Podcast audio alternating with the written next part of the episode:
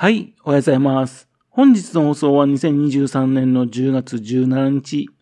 火曜日です。本日は第597回目のお話となります。このチャンネルは福島県郡山市在住の特撮アニメ漫画大好き親父のぴょん吉が響きになったことをただらだらと話をしていくという番組です。そんな親父の一言を気になりまして、もしもあなたの心に何かが残ってしまったら、ごめんなさい。悪気はなかったんです。今回の番組に興味を持ってしまったら、ぜひ今後もごひいきのほどよろしくお願いいたします。昨日はですね、谷村新司さんが亡くなったというニュースが流れてきて非常にショックでした。自分としてはですね、谷村新司さんというですね、チンペイと呼ばれているですね、ラジオのパーソナリティの方の印象が深いんですよね。自分小学校の高学年の時ですね、3歳上の兄からですね、面白いから聞いてみろとね、勧められたのがね、あの谷村新司さんのラジオ番組だったんですよ。それが谷村さんを知ったきっかけなんですね。当時はですね、日本放送のね、オールナイトニッポン、TBS のね、パックインミュージック、それから文化放送のね、セイヤングがですね、深夜放送でね、競い合っていた時代なんですね。小学生にとってはですね、笑えるものとね、それとエッチなやつ、ね、その話が出てくる番組がね、刺激的で面白かったんですね。ですので、オールナイトニッポンのね、あのねのね、だとかね、パックインミュージックのね、山本幸太郎のね、太鼓目辞典だとかね、そしてね、今回の谷村新司さん、それはバンバヒロフミさんのセイヤングが好きだったんですよ。日本放送はですね、地元のね、放送局でもね、流してくれるんでね、よく聞こえるんですよね。文化放送と TBS はですね、東京から飛んでくる電波はね、拾うし拾しかないんですね。で、東北に住んでいますとね、その電波を拾うのが大変なんですよね。で、ノイズマジーのね、放送だったんですね。ですも面白くてですね、毎週毎週聞いていたんですね。中でもですね、面白かったんですね。天才秀才バカコーナーだったんですよ。これがすごく面白かったんですね。基本的にですね、先生がね、何か質問して、そうそう、天才くんが答えて、で、秀才くんが答えて、バカで落ちるっていうですね、三段落ちっていう笑い話なんですね。これはですね、あの、映画のね、燃えよドラゴンのね、あちょ、あちょってブルース・リーのね、音声が入るサントラ、それを BGM にしていましてね、谷村新司さんがね、あの、バカ話するんですね。で、オチのあたりでね、そうするとバンバンがですね、って笑うんですよ。あの、チキチキマシン猛烈のね、ケンケンみたいな笑い声。そのバンバンの笑い声につられてですね、リスナーも大笑いと。で、そのネタをね、あの、谷村さんがね、チンペイさんが、まあ、天才、秀才、バカに分けると。そんな風な番組だったんですね。ありがたいことにですね、今だとね、一部 YouTube でね、配信された方いますんで、聞くことができると思います。それ以前にもですね、日本放送の方でね、萩本欽一さんね、金ちゃんのドーンと言ってみようっていうね、ラジオ番組があったんですよ。リスナーがね、笑いをネタを集めてね、それを放送するってのをやっていたんですね。あれ、の、後にテレビでね、金ちゃんのドーンとやってみようっていうバラエティ番組が始まりますけどね、そのずっと前の話です。ラジオ番組で行ってみようって番組があったんですね。そちらの方でですね、良い子悪い子普通の子っていうのが始まった時ですね、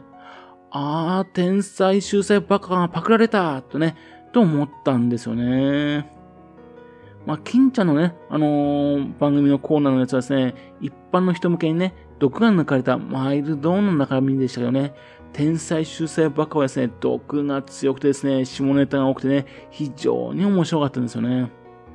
しして笑ってですね、バンバンをね、オチに使うっていうのはね、よくあったんですけどね、これは面白かったですね。後にですね、タモリさんだとかね、ビートたけしさんとかね、まあ、コサキンとかね、でも同じようなね、あのコーナーとかやって、リスナーから集めるってなりましたけどね、でもこのチンペイバンバンのね、この天才秀才バカコーナー、これが一番好きだったんですね、自分ね。人気だったのでね、その放送されたものがですね、KK ベストセラーズからですね、ワニの豆本っていうですね、小さな本がね、発売されたんですね。谷村新司の天才秀才バカとして売られていたんですよ。それを読んでね、はがき職人ってね、えー、そういうふうなのに憧れたんですよね。そのセイヤングではですね、天才秀才バカコーナー以外にもですね、組織票 OK の何でもベスト10みたいなコーナーもあったような記憶あるんですよね。音源があればですね、何でも流しますっていうのでね、中学校の校歌だらけになっちゃうんですね。あの、組織票 OK だから。そんな風なね、音楽コーナーとかあって、それも好きだったんですね。その声援がね、大好きだったんでね、小学生だった自分はですね、チンペイとバンバンってね、お笑いの人だと思ってたんですね。というのはですね、アリスっていうグループのことはですね、話としてね、出てくるのは知ってたんですよね。アリスっていうのはですね、歌手だっていうのはね、それはね、頭の中で一致しないんですよ。だってなんて、アリスがですね、まあ全然ヒットしてなかったんですね。テレビとか出てなかったんですよ。あの、バンバンことですね、バンバヒロフミさんの方はね、あの、荒井由実さんのユーミンからもらってですね、一音白書をもう一度でヒット飛ばしたんでね。だから、あ、あっちの方はこんな歌手だったねってのは覚えてるんですよね。いや、それよりももっと有名なのね、バンバンの元奥さんの平山美樹さんですよ。真夏の出来事でですね、大ヒット飛ばしたね、歌手の方ですからね。っていうんで、その風な状態だったんですね。当時のアリスはですね、今はもう誰も、ね、あれでヒットを飛ばしたぐらいですね、テレビ番組なんか出てこなかったんですね。で、帰らざる日々あたりかな。うん、そのあたりですね、帰らざる日々あたりですね、それでテレビでね、ザ・ベスト10が始まりましてね、本当に歌手だったんだ、とね、思ったんですね、出てきましてね。あの、おでこの広い人がチンペイさんなんだ、と。で、そのチンペイさんのね、話題に出てきますね、ベイヤン、堀内隆夫さん、それから金ちゃん、江沢徹さんは、あ、こんな顔してるんだ、とね。で、ザ・ベスト10を見てね、思ったんですね。で、当時ですね、ラジオ番組で、ラジオでね、チンペイさんがね、モーリスっていうギターのコマーシャルやってたんですよ。で、モーリス持てばスーパースターも夢じゃないとやっていましてね、まだお前スーパースターじゃないじゃんって突っ込んでいたんですね。で、その後、冬の稲妻、涙の誓い、ジョニーの子守歌、チャンピオン、終止符と、どんどんどんどんとアリス大ヒットを飛ばしていくんですね。その後のね、アリスの活躍、谷村新司さんの活躍が皆さんのご存知の通りです。アリスに対してですね、バンバイヒロミさんはなかなかヒットが出なくてね、心配していたんですけどね。でも、サチコ、ね、あれでヒットを飛ばしましたね。ザ・ベスト10に出た時でね、よかったねってね、喜んだんですね。ところがですね、聖夜が終わった後ですね、文化放送はですね、あのー、青春大通りっていうラジオ番組の方にですね、谷村さんとね、バンバンをね、えー、移動させちゃうんですね。その番組なんですよね。もう夕方6時半から8時半までの番組だったんですよ。深夜放送じゃないんですよね。この時間だとですね、東北地方だとですね、まだ電離層っていうんですかね、そちらの方の、うん、太陽の影響残っていましてね、東京の電波がね、入ってこないんですよね。ノイズがひどいんですよ。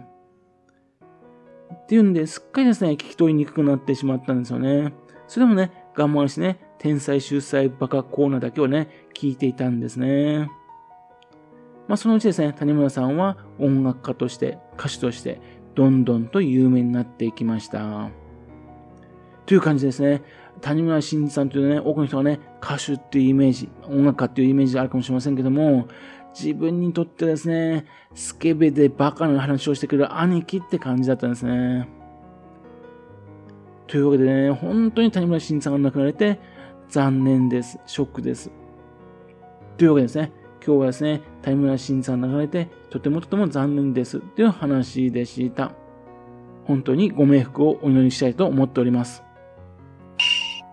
はい。それではまた次回よろしくば、ぴょん吉のお話をお付き合いくださいね。本日もくださいまして、誠にありがとうございました。